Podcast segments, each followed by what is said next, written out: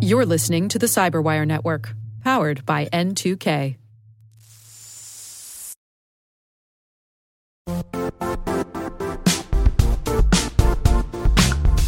The IT world used to be simpler. You only had to secure and manage environments that you controlled. Then came new technologies and new ways to work. Now, employees, apps, and networks are everywhere. This means poor visibility, security gaps, and added risk. That's why Cloudflare created the first ever connectivity cloud. Visit cloudflare.com to protect your business everywhere you do business.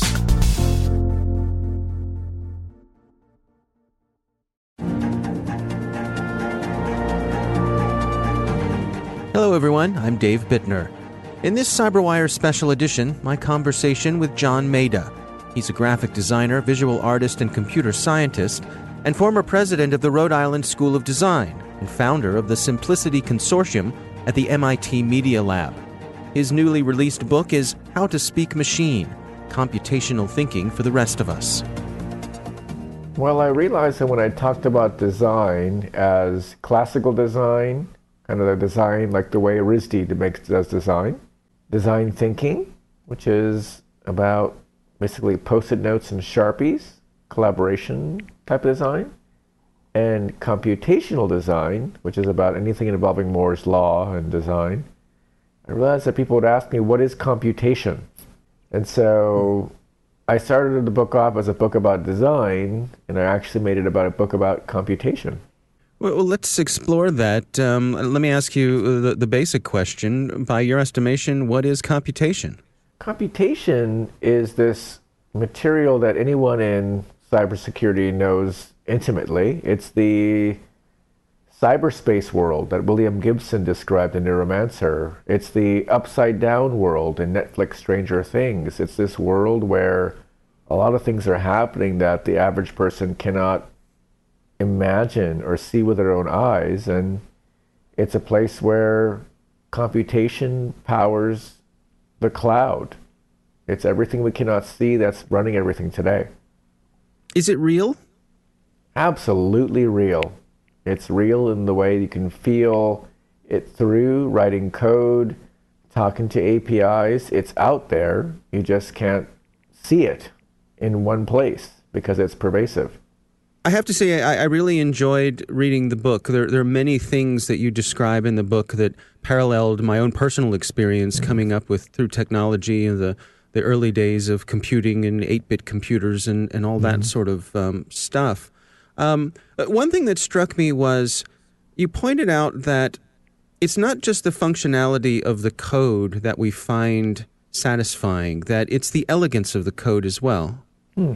Well, like any any person who creates software has a appreciation for poetry, and uh, whether that's the spare use of language or the clever use of language or the unexpected combinations of different parts of language, it's like wow, that's that's a beautiful idea expressed as a text, and I think that code has the capability to be beautiful in that same way. It's like wow, that's just a small bit of code, and it it does so much and it's expressed in a way that makes complete sense. And how did you do that? So there's that kind of aesthetics of code out there. One of the points that you make in the book is that computers run in a loop and they never get tired. Um, one of the things that, that struck me about that was I feel like sometimes our brains get caught in a loop, and uh, many times that's in the middle of the night. You know, you wake up and it, it can be frustrating and, and, even maddening to to try to break out of that loop. It, it just mm. struck me as an interesting contrast between uh, humanity and, and the computational power of the machines we interact with. Wow, never thought about that. I mean, yes, it's that mistake you made, and like, uh, I got to remember it. What happened? I can't believe I did that. I did that? Mm-hmm. What? And you play it over and over. And in that sense, it seems like the nature of our brains is to keep reminding ourselves of that dumb mistake you made so you might not make it again. right. Um, but I think with a computer loops, it's it doesn't have a conscience, so or a consciousness. So it's just like, oh, I'll just start doing this. I'm gonna do it. I keep doing it. That's all right. Yeah, you describe in the book uh, when you were a youngster, you know, your first experiences with uh, programming computers in BASIC, and, and an, an, experience that I think many of us share. I know I certainly did. Of you know that whole um, you know ten print John, uh, twenty go to ten, um, and, and the feeling that, that comes over you when you first experience your ability to kind of control the machine. Mm, yes, it was a weird feeling that I could tell it to do something and do it forever and it would never stop. But actually, when you mentioned the looping thing, how we sit there in a loop, and when you think about machine learning, which uses iteration, error optimization, it's basically thinking to itself over and over in a loop. Hmm. And it's cleaning itself to find a kind of, uh, I will not do this again, I will not do this again, I will not do this again uh, that's a weird parallel to what you described just now. One of the, the things that you bring up, um, again, in sort of that journey through the early days of computing was the ELIZA computer program, which uh, mm. another thing that I remember vividly. Do you suppose that a modern computer user would find ELIZA compelling? Have, have we moved on beyond where that sort of interaction is interesting to people?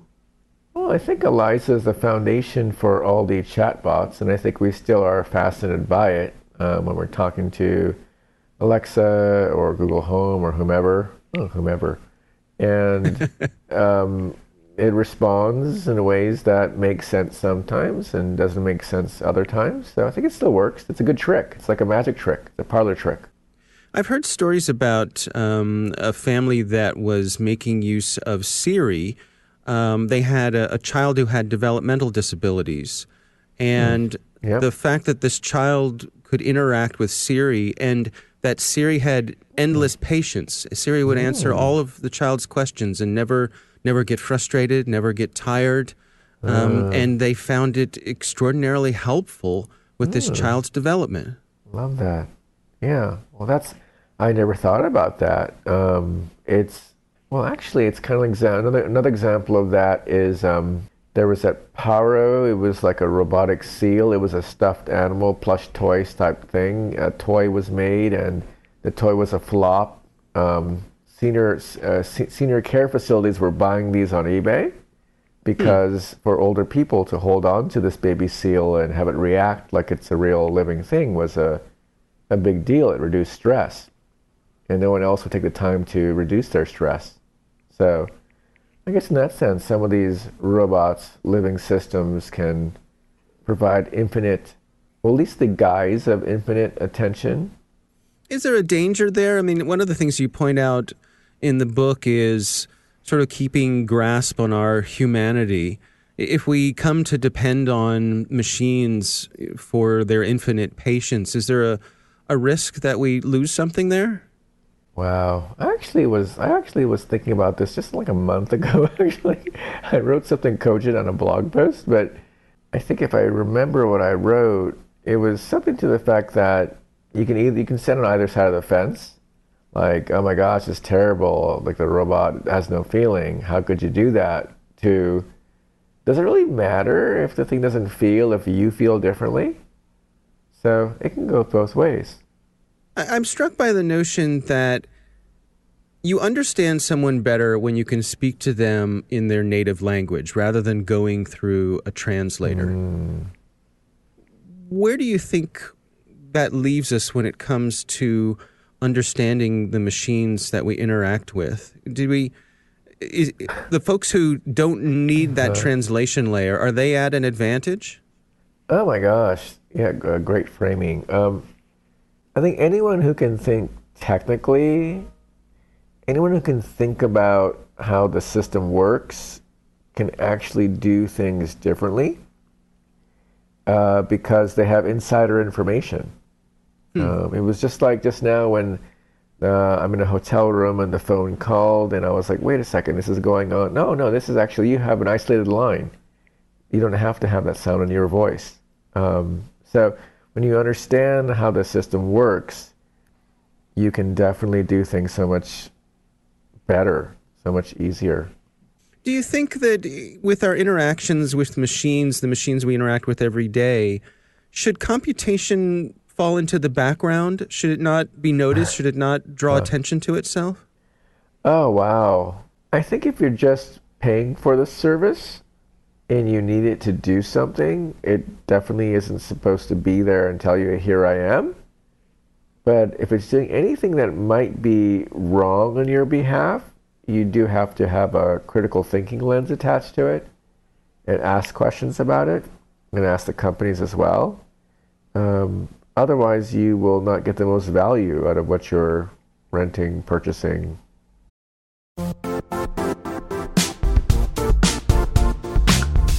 Don't struggle to align your organization's cybersecurity with business risk. Get the only solution that goes beyond reacting to threats with vulnerability and risk monitoring. You need the next evolution of MDR, and only Critical Start delivers it. Critical Start doesn't just monitor and respond to threats. They put you in control by detecting suspicious activities, quickly responding to contain threats, and identifying your most critical assets and protecting them against vulnerabilities and exposures. With continuous visibility, expert guidance, and measurable risk reduction, Critical Start has redefined what it means to manage cyber risk.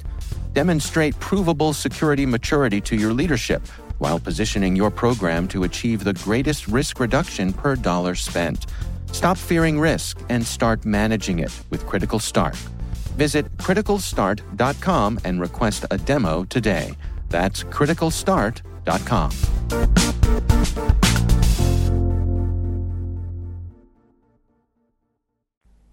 I'm interested in your take on what I would perceive as being a detachment that can come from from programming, from spending a, a whole lot of time with a Yeah. computer. I, I remember as a teenager, you know, in, in the summertime when all I had was available time, and I would just bury myself in front of my computer and and uh, you know hack away at the keyboard and um, come up for air, you know, food and water only occasionally. Um, again, I, I wonder: is there a hazard to this? Uh, is there? Do we risk um, emotional development or detachment from friends and loved ones? question. You know, like now in hindsight, you can think of people who make like um, embroidery or like knit or like build in the days where plastic models were built a lot as a kid. It's like those are engrossing activities that require attention and you enter the state of flow. I guess when you're writing software, uh, it's not dissimilar. And people who made plastic models and who do embroidery they're, or knit, they're, they seem to be okay today. Um, I think the difference is that because computation, if you are making things that affect other people uh, at the scale of hundreds, thousands, millions, um, you can detach from realizing that you're working not just with numbers but with people as well. And that may be a, a different kind of growing up experience. Yeah, and th- that brings up a really interesting point, which is the the ability for a limited number of people to have a huge amount of influence on millions or even billions of people. The folks who are designing the algorithms that run systems like Facebook and Google and uh, you know these large platforms that we've come to depend upon. Um, it seems as though they could have a an oversized influence without a whole lot of pushback in relative to the number of people who are making those decisions. Absolutely. And I think that it is something that a lot of folks never considered because they are making too much money to care about it. And then suddenly, when things happen and people can actually use the platforms themselves to raise these issues, you start having to become aware, become awake. So we're in this weird time where the platforms that can awaken people up can also shut down that wokeness too at the same time. um, and that's why I look at Joseph Weizenbaum and how he considered how Eliza could be used for harm. Like so early in its evolution. Um, because he he grew up in the Nazi Germany era and fled Nazi Germany. So he he could imagine what people with bad intentions could really do if they had that power. And I think the people in tech didn't consider that a lot, big tech. It's like, ah, this is like saving the world, you know, do no evil. Mm-hmm. Oops. Oops, we did that?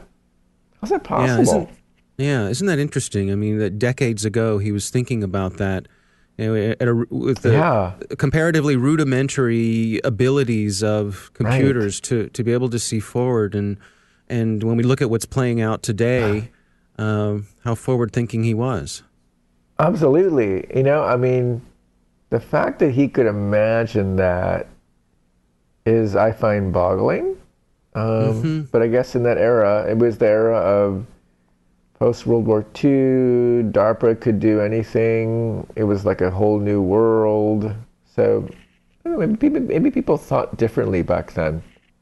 Oh, actually, someone told me this once how um, he was worried that most of the world's national research labs used to be run by Manhattan Project era physicists hmm. who all had to, to, deal with the consequences of creating a amazing piece of science that was an amazing weapon. So they brought a moral conscience to their work as research lab directors, and that's gone. Oh, isn't that interesting? Yeah. So I wonder, huh, maybe they all could think like this and we lost that competency? You know, we all grow up learning to read and write, and we learn basic mathematics. Do you suppose that computational thinking will become a core competency for, for the hmm. generations ahead who are coming up? I don't worry about the generations ahead because I think they grow up computational because of all the tools they use. Hmm. I, I'm more worried about the people who are older um, if you think of like all the statistics of the world population, how we used to be this population pyramid where it was young, a lot of young people at the base, and a fewer older people at the top. But all projections into the middle of the century show that it's going to be a population rectangle, hmm. which means there'll be as just as many older people as there are younger people. And I think if they don't become computationally literate, uh, they are going to maybe act the way we see today with uh, kind of a nationalism and like, let's make it the old way and hold back progress. Do you suppose that there are certain cultures that, with their backgrounds and their history, that they may be predisposed to take better advantage of computational thinking? Wow, that's so interesting. Um, I think the Japanese, if you think about their fascination with robots, is one example of how they are open to that future, also because they have the aging crisis hmm. of too many older people, like no younger people. So they've adopted robots as the future because they're computationally minded. It's okay, there's no stigma around that. You know, near the end of the book, um, you compare cooperation with collaboration. Yeah. You, you contrast mm-hmm. the two. Can you, can you describe to us uh, the difference there? Oh, yeah, that's one of my favorite like um, insights of organizations and and how when you cooperate, you don't have to be really codependent. Like, okay, I'll do it. Um, collaboration, you are codependent. We're going to actually work together. We're going to actually get involved together. So collaboration is such a wonderful thing. It's so much harder. Cooperation is easy. Uh, collaboration is hard.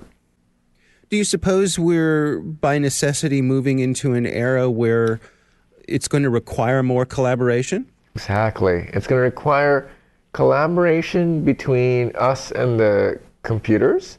It's going to require collaboration between us and the people who control all these technologies, too. You know, it strikes me that when I think about technology and design and the intersection of the two, particularly online, um, there is so much bad design out there that when we come across good design, I think we find ourselves delighted. Does that resonate with you? I think designers will always say that. I like. Uh, I think uh, Paul Rand, when I interviewed Paul Rand, I, I, I was like, uh, uh, I said, uh, I asked him this question um, What is design? And he said something like, Design that is good is rare, you know the fact that bad design exists everywhere. No, it was it was like, you know, he was that kind of iconic designer, Paul Rand, and he Right. said he was basically saying, my design is good, everyone else is bad, bad design. That's why hire me. So Fair enough. so designers like to say everything else is bad. My design is good. Hire me. What do you want people to take away from the book? What's the take home message here? Um, I'm hoping that people who are not technically oriented can get more curious about like how computation controls so many things and it's invisible and powerful and not to be afraid of it but to be curious about it All right. Well, John, thanks so much for taking the time for us. This is a, a real pleasure getting to chat with you. thank you dave Our thanks to John Maeda for joining us. The book is titled How to Speak Machine Computational Thinking for the Rest of Us. For everyone here at the Cyberwire, I'm Dave Bittner. Thanks for listening.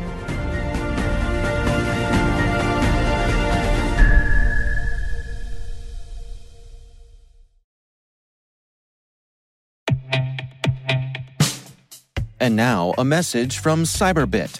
Mastering cybersecurity is like mastering a sport. You build muscle memory through rigorous practice, then you train as a team to foster cohesion while operating under pressure. Like athletes, cybersecurity professionals thrive on hands on simulation. But traditional courses, certifications, and open source labs won't build you a winning team. You need Cyberbit. Cyberbit offers a hyper realistic simulation environment for your SOC, IR, and C suite to refine your skills, all using the market leading SIEMs, EDRs, firewalls, and WAFs they use every day. Cyberbit is offering Cyberwire listeners a free live fire exercise. Sign up your team now at cyberbit.com slash cyberwire.